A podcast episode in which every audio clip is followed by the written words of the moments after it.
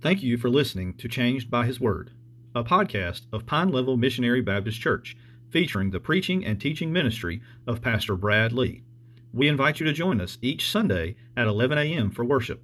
For more information, visit us online at pinelevelmbc.org. And now for today's message. Psalm 25, beginning in verse 1. The Bible says, To you, O Lord, I lift up my soul. O my God, in you I trust. Do not let me be ashamed. Do not let my enemies exult over me. Indeed, none of those who wait for you will be ashamed. Those who deal treacherously without cause will be ashamed. Make me know your ways, O Lord. Teach me your paths. Lead me in your truths and teach me, for you are the God of my salvation. For you I wait all the day. Remember, O Lord, your compassion and your loving kindnesses, for they have been from of old.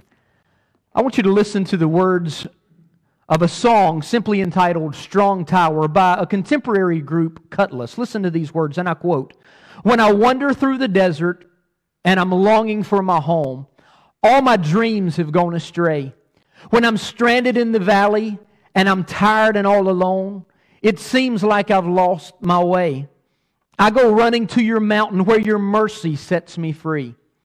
In the middle of my darkness, in the midst of all my fears, you're my refuge and my hope. When the storm of life is raging and the thunder's all I hear, you speak softly to my soul. Now I'm running to your mountain where your mercy sets me free. You are my strong tower shelter over me, beautiful and mighty, everlasting King. You are my strong tower, fortress when I'm weak. Your name is true and holy, and your face is all I seek. Concerning this song, Judy Edwards explains in an article entitled Looking at the Lyrics, and I quote, The idea of the Lord, or even just his name as a strong tower, is most reassuring. Each one of us needs a refuge, a place to run when we feel persuaded by enemies or overwhelmed by life itself. But have we considered its protection when we need to be saved from ourselves? Who can save me from myself?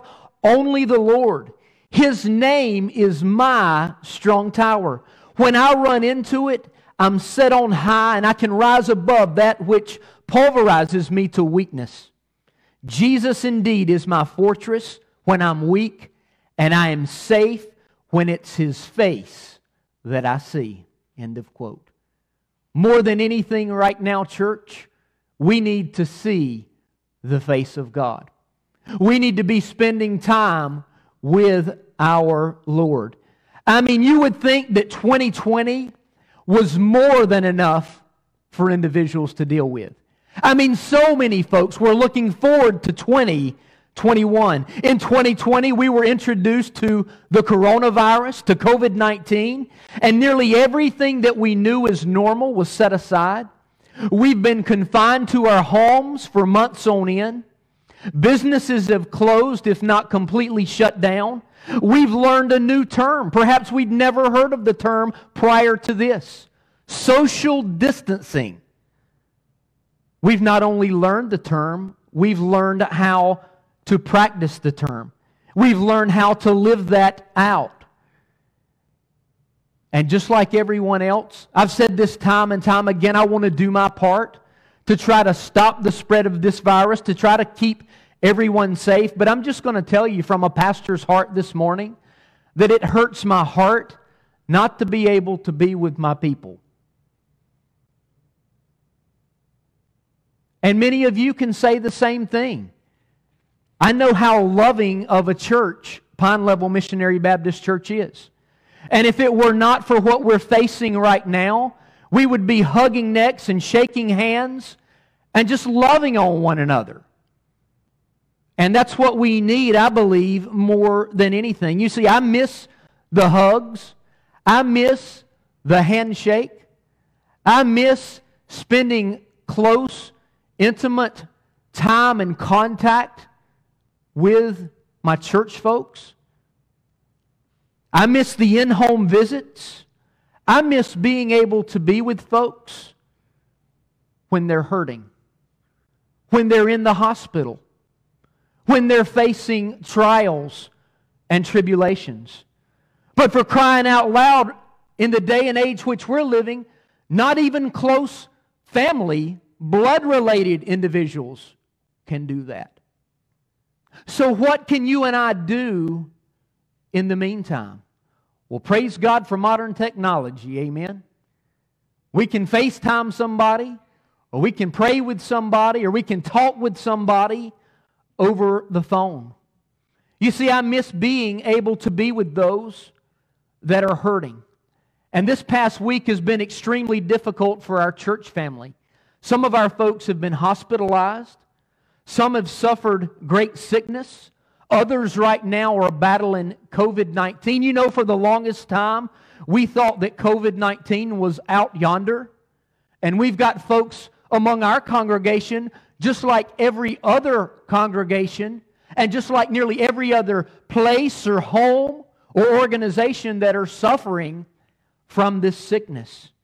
We've got some folks that have lost loved ones that are dealing with much grief, and right now, so many people are suffering. They're suffering. And I'm reminded of what the Bible tells me in 1 Corinthians chapter 12, verse 26. The Bible says, If one member suffers, speaking of the body of Christ, all the members suffer with it. Our hearts are hurting this morning. You see, the Bible says that it rains not just on the unjust, but on the just as well. The Bible rains on the just and the unjust, and just because you know Jesus in a real and personal way does not mean that you and I are immune to the difficulties of life. I wish that were the case. I've met folks before that have thought that, hey, once I put my trust and faith in Jesus, life's going to be like a bed of roses. I'm never going to have another difficulty. I'm never going to face any other problems in life, but that's simply not true. The Bible says a great deal about suffering. And right now, for many folks, it's as though they've been thrown a curveball. And I don't know about you, I don't like curveballs. When I played baseball, I never liked curveballs. Now I like to throw curveballs. Amen. But I didn't like curveballs. I wanted, I wanted the ball pitched to me straight down the plate. They used to call it straight down the pipe so that I could hit a home run. I didn't want a curveball. But life has thrown so many people curveballs, and the question that you and I have to ask ourselves today is what do you do when life throws a curveball? What do you do when you're tired and you're weary and you're worn out and you're overwhelmed, when your strength has been depleted, and, and when you're looking out and you see simply no hope in sight? What do you do and, and where do you turn? I've got good news for you this morning. You turn to the Lord. Amen. And I'm not just saying that because that's the correct answer to say. That's what we teach our children, right? Jesus. Jesus is the answer. Little Johnny, Jesus is the answer. And then you ask them a question in Sunday school Jesus, right? But I'm here to tell you Jesus is the answer. Amen? Jesus is the solution. Jesus is the one that's proven himself time and time again to be faithful. Listen to me. Jesus is the one who understands sickness. He's the one who understands heartache. He's the one who understands grief. He's the one who understands pain. He's the one who understands isolation. He's the one who understands what it means to truly, truly suffer. And we like to read those verses that speak of joy and hope, and, and oftentimes we leave out the end of those verses that say, If you suffer with me. Suffering is a part of life. So, what do you do during times like this? You turn to the Lord, realizing that the circumstances that you're facing, that the, the trials through which you're walking, even through all of that, the Lord will be with you and the Lord will see you through. He'll see you through. So, you personally recognize the Lord as being your strong tower. And unfortunately, I can't do that for you. And you can't for me. Individually, you and I must recognize that the Lord is our strong tower. If you're taking notes this morning, I want to point out just a few truths to you that I hope will be an encouragement to you. The first is this that you must look to the Lord. You must look to the Lord. Now, under the leadership and the inspiration of the Holy Spirit, the psalmist David penned these words, and David's life was not one of smooth sailing. No, David faced many difficulties in life. He endured much suffering, and he went through a variety of trials, and he endured great tribulation. Let me point out just a few of those to you. David had to flee from King Saul, he had to hide in the caves in En Gedi. I've been able to travel there and see those caves. He had to hide in those caves. Why? Because Saul sought to kill him. David had Uriah the Hittite, Bathsheba's husband, murdered. David committed the sin of adultery with Uriah's wife, Bathsheba. They had a son. They lost the son at a very young age. Then listen to this David's son, Amnon, raped David's daughter, his sister, Tamar. David's son, Absalom, rebelled against him and tried to take over the throne, causing David once again to run and flee for his life. Don't tell me David didn't face much suffering. Don't tell me David didn't encounter much difficulty in life. And in the middle of the difficulties, during the time when it would have been easy to cave in, during the time when it would have been easy to give up, do you know what David said? Look at the Bible. David said, To you, O Lord, I lift up my soul. I lift up my soul. He recognized God in a real and personal way. Church, we need to do that today if we've not already. If there's ever been a time when we needed to stand up and personally trust God and live for God and follow Jesus, the time is now. You see, the God of the Bible is not some transcendent God sitting in heaven waiting to strike you down with a lightning rod. No, the Bible tells me when I read it from Genesis to Revelation that God is a God of love, that God is a God of compassion, that God loves you. As a matter of fact, there's someone this morning that needs to hear these words God loves you. For God so loved the world that he gave his only begotten Son, that whoever believes in him shall not perish but have everlasting life. That's good news today, amen? That God loves you. I'm thankful for that today. Do you know why I'm thankful for that? Because I'm thankful that God didn't give me what I deserve. You see, there's so many folks today that are waiting for a handout, thinking that God owes them something but God doesn't owe us a thing. He doesn't even owe us the life, the breath that we're breathing. But yet He loves us. And He's shown us compassion. And He's shown us love and kindness. How do you know this, Pastor? Because I love that verse. That's one of the verses that we like to read, and we'll stop right there at that verse. God loves you. Yes, He does. But when you read verse 17 of John chapter 3, the Bible says, For God did not send his Son into the world to condemn the world. Why? Because the world was already condemned, but that the world through him, that is Jesus, might be saved. If I got what I deserved, I would spend eternity separated from God in a place the Bible calls hell. But praise God this morning. This is good news. God has shown me and He's shown you grace and mercy. Grace and mercy. Grace is God's unmerited favor. It's a gift from God. It's getting something that you do not deserve. And the reality is this morning that God doesn't owe us a thing. Mercy means that, that uh, you spare an offender, to sp- uh, spare the offender, to, to show compassion. It's not getting what you deserve. So praise God and thank Him this morning for His grace and for His mercy.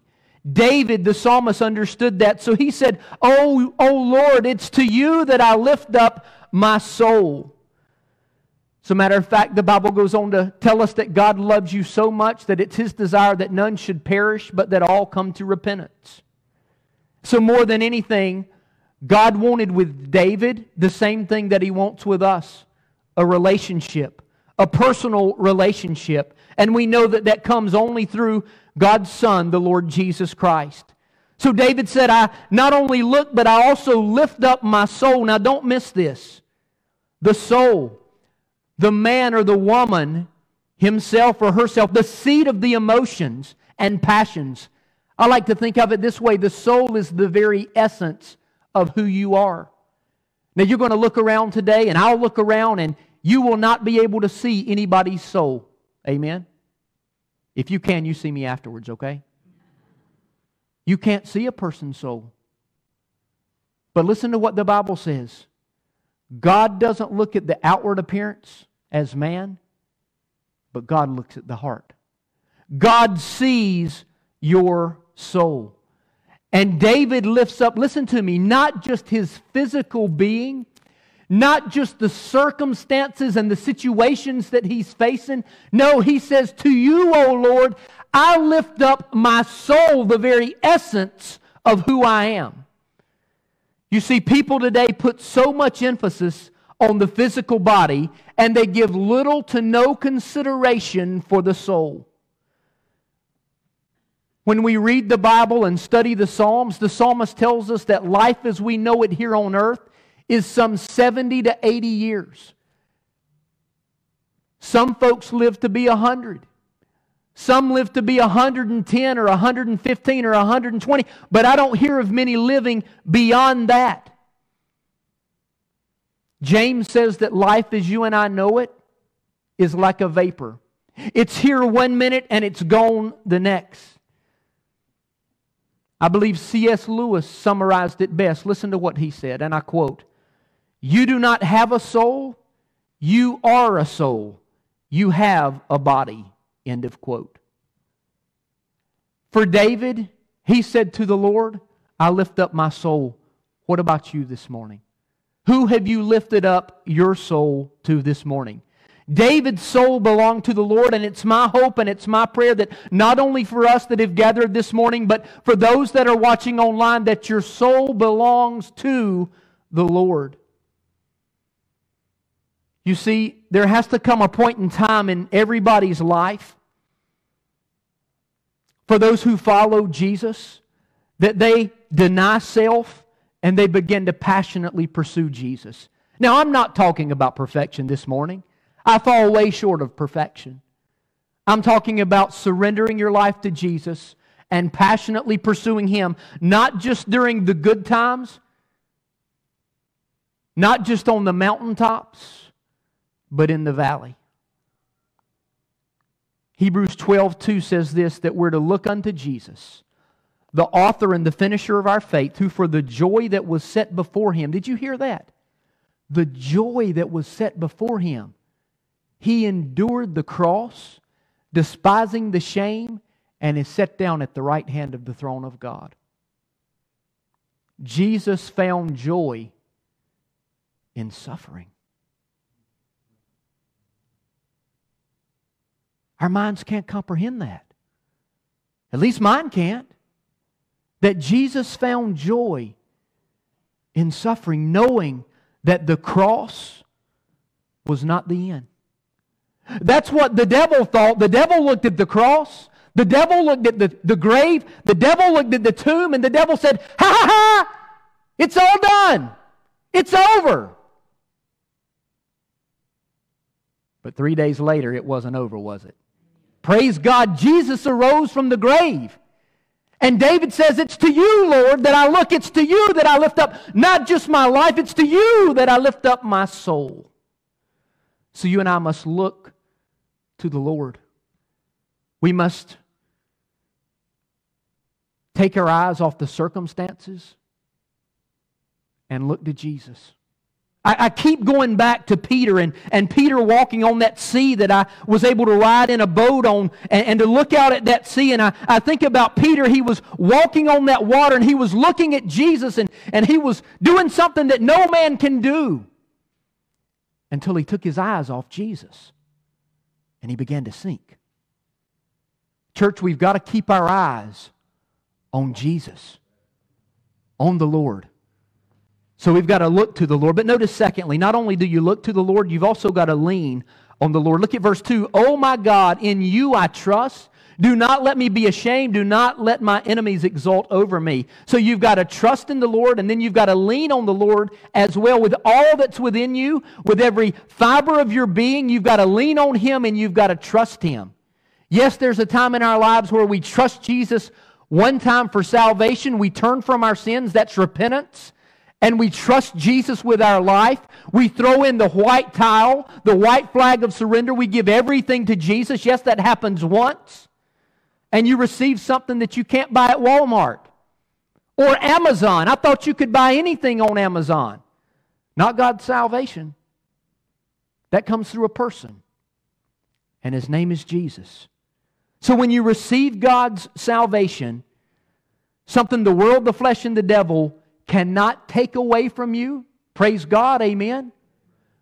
There's a lot of things the world, the flesh, and the devil can take away from me. But you rest assured, the world, the flesh, and the devil can't take away my salvation. Why? Because the Bible tells me that He's got me right in the palm of His hands. The Bible tells me that the moment I trusted Jesus, that I was sealed with the Holy Spirit. And who can break the Holy Spirit seal? Not the world, the flesh, and the devil. So you trust Jesus one time for salvation, but don't miss this. Not only do you look to the Lord one time for salvation, you and I have to continually, continually, continually look to the Lord. I used to say this well, day by day, I got to follow Jesus. And I've come to learn over the years yes, I've got to follow Jesus day by day, but even more so, I've got to follow him minute by minute. You with me? Second by second because I know when I take my eyes off Jesus that I begin to, to, to do the things that the flesh desires me to do. And I've got to put my eyes on Jesus and continually keep my eyes on Jesus. Psalm 91 2 says, I will say of the Lord that He's my refuge, He's my fortress, He's my God. In Him I trust. Listen to this Proverbs 3 5 through 6. Trust in the Lord with all your heart,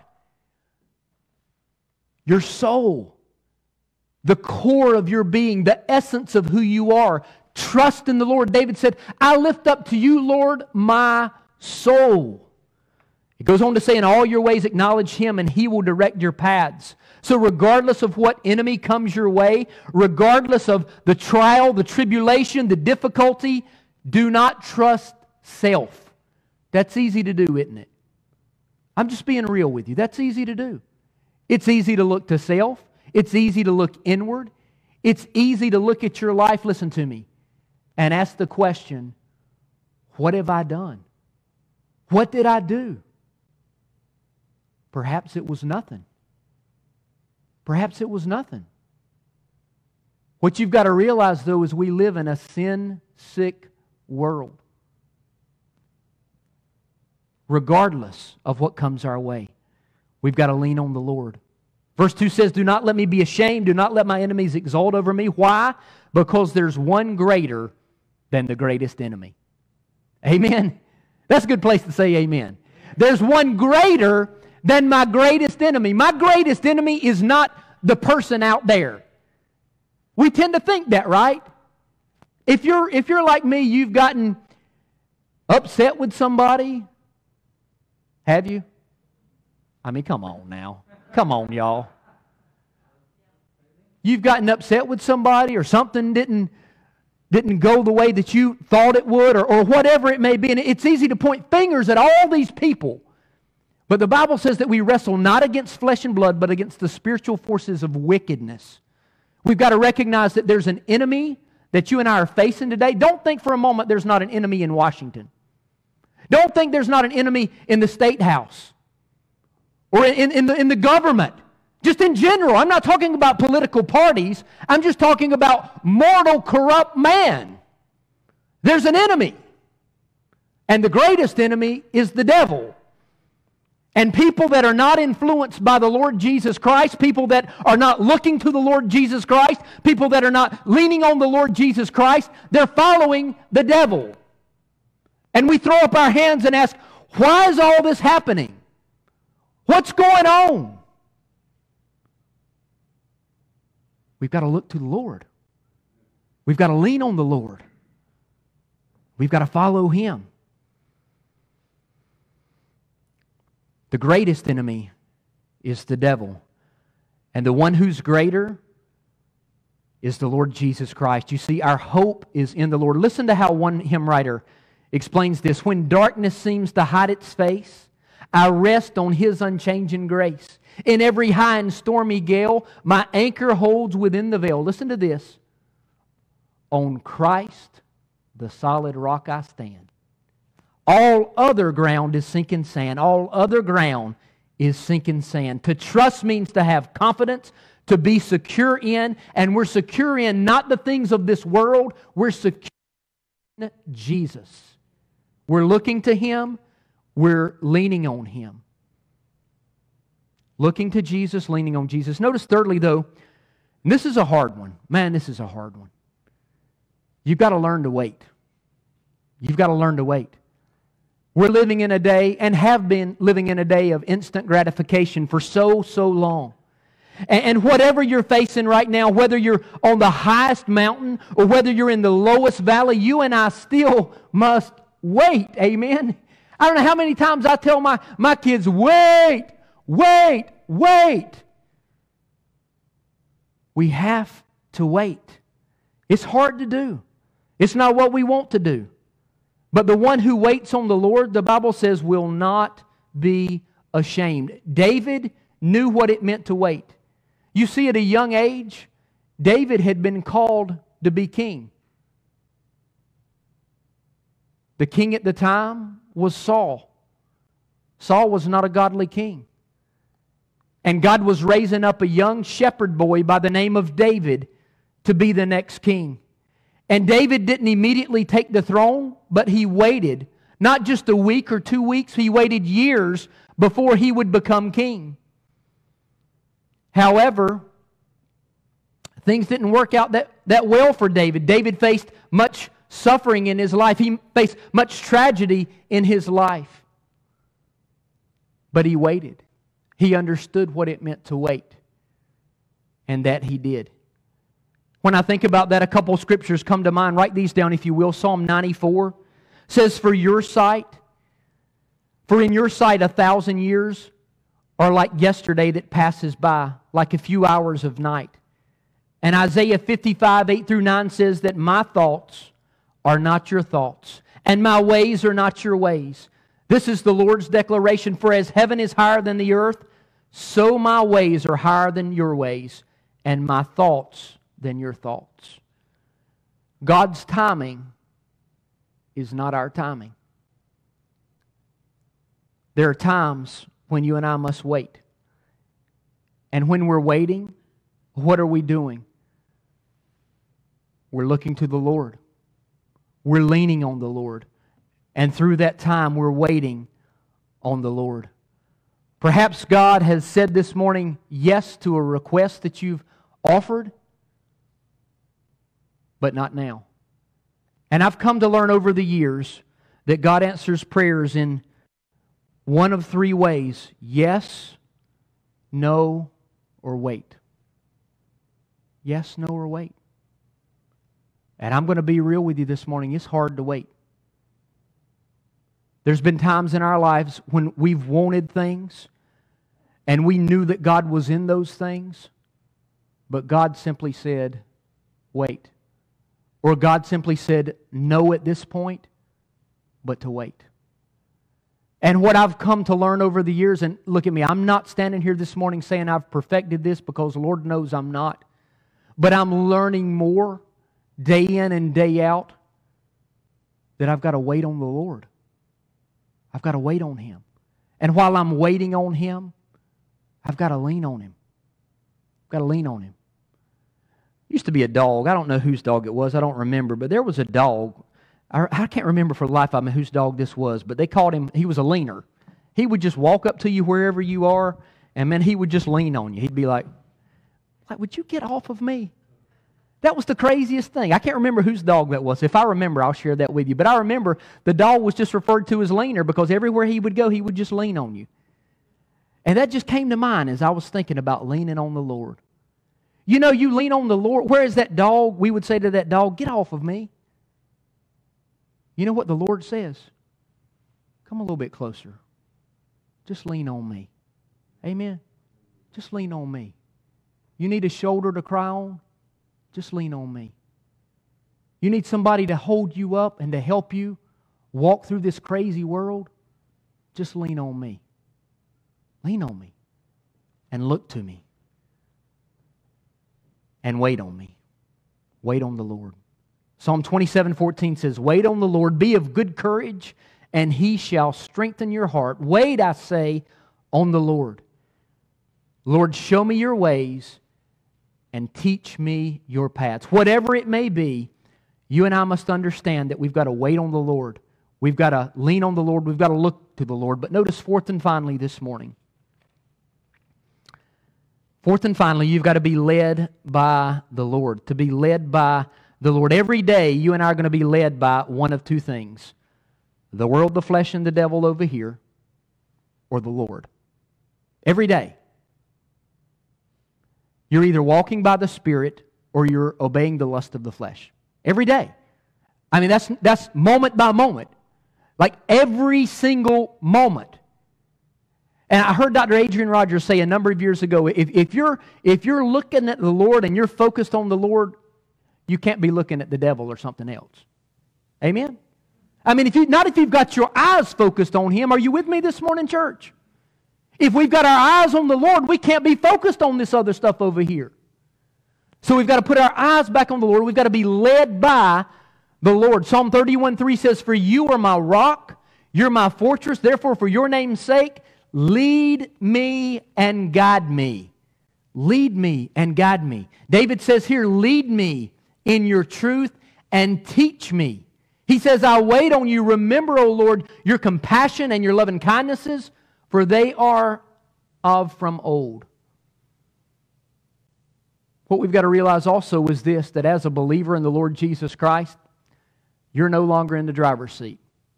And I saw something a number of years ago and You've probably seen it. If you've got it on your car, please don't get offended at me. But the bumper sticker said that God is my co pilot. You with me? I don't want Jesus in the passenger seat. I want him in the driver's seat. Amen. Jesus, take the whip. You with me? I want him in the driver's seat, right? to take the wheel, to lead me, and to guide me and direct me. We're not the pilot any longer. We, we've surrendered. As Dr. Adrian Rogers also used to say, the decision to give up one's heart to Jesus is the last independent, legitimate decision you'll ever make. Is that statement unsettling? It should be wonderful and excited. After all, we can better manage our lives. Who can better manage our lives than the Lord of creation or we ourselves? I think Jesus needs to be in control. Can you imagine for a moment what our lives individually would be like? Our community, our state, and our nation? If individuals, not, not, not a person or two, but individuals, starting with the church, began to put Jesus back in the driver's seat. How our world, our country would, would drastically, drastically change. So you've got to ask the Lord to lead you, to lead you into truth. And we know that the Bible testifies to the fact that the Word of God is truth. Your Word is truth. The Word of God is living, it's powerful, it's sharper than any two edged sword. All Scripture is God breathed, but not just the scriptures, extra biblical sources testify to the Word of God being true. And there's nothing too small, nothing too large to ask God to lead you in or to lead you through, be it on the mountaintop or in the valley. You see, we don't often ask God for much when it's smooth sailing, do we? Man, everything smooth sailing, right? But when we're in that valley, I was reading a story the other night, the story Bible with my kids, and we were reading the story of David and Goliath. And I, I love the illustration and, and the picture because you had David over here on one side of the mountain, you had Goliath on the other side of the mountain, and you had the valley there. And I got to thinking about that. Man, it'd be wonderful if we were on the mountaintop all the time, wouldn't it? It would be. I mean, that'd be awesome. That's not reality. So many times we have to go through the valley. But, but this is what we've got to understand.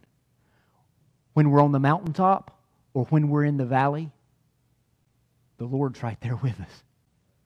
He's right there with us. He'll be with you. He'll lead you. He'll guide you. And He'll direct you. During the times like many of our folks are facing right now, during times of heartache, during times of suffering, during times of grief, during times of sickness, during times of pain, and yes, even during times of death. But we know this morning that even death doesn't have the final say. Not for those who are in Christ. That's good news, amen. Praise God for that this morning. That God is not only willing, but He's able to keep us and sustain us until the very end. So, what do we do? What's the application with what we've heard this morning? You've got to look to the Lord Jesus as your strong tower. He's my strong tower, and I hope and pray this morning that He's your strong tower. You've been listening to Changed by His Word, the preaching and teaching ministry of Pastor Brad Lee. We hope that you have been encouraged and challenged by this message.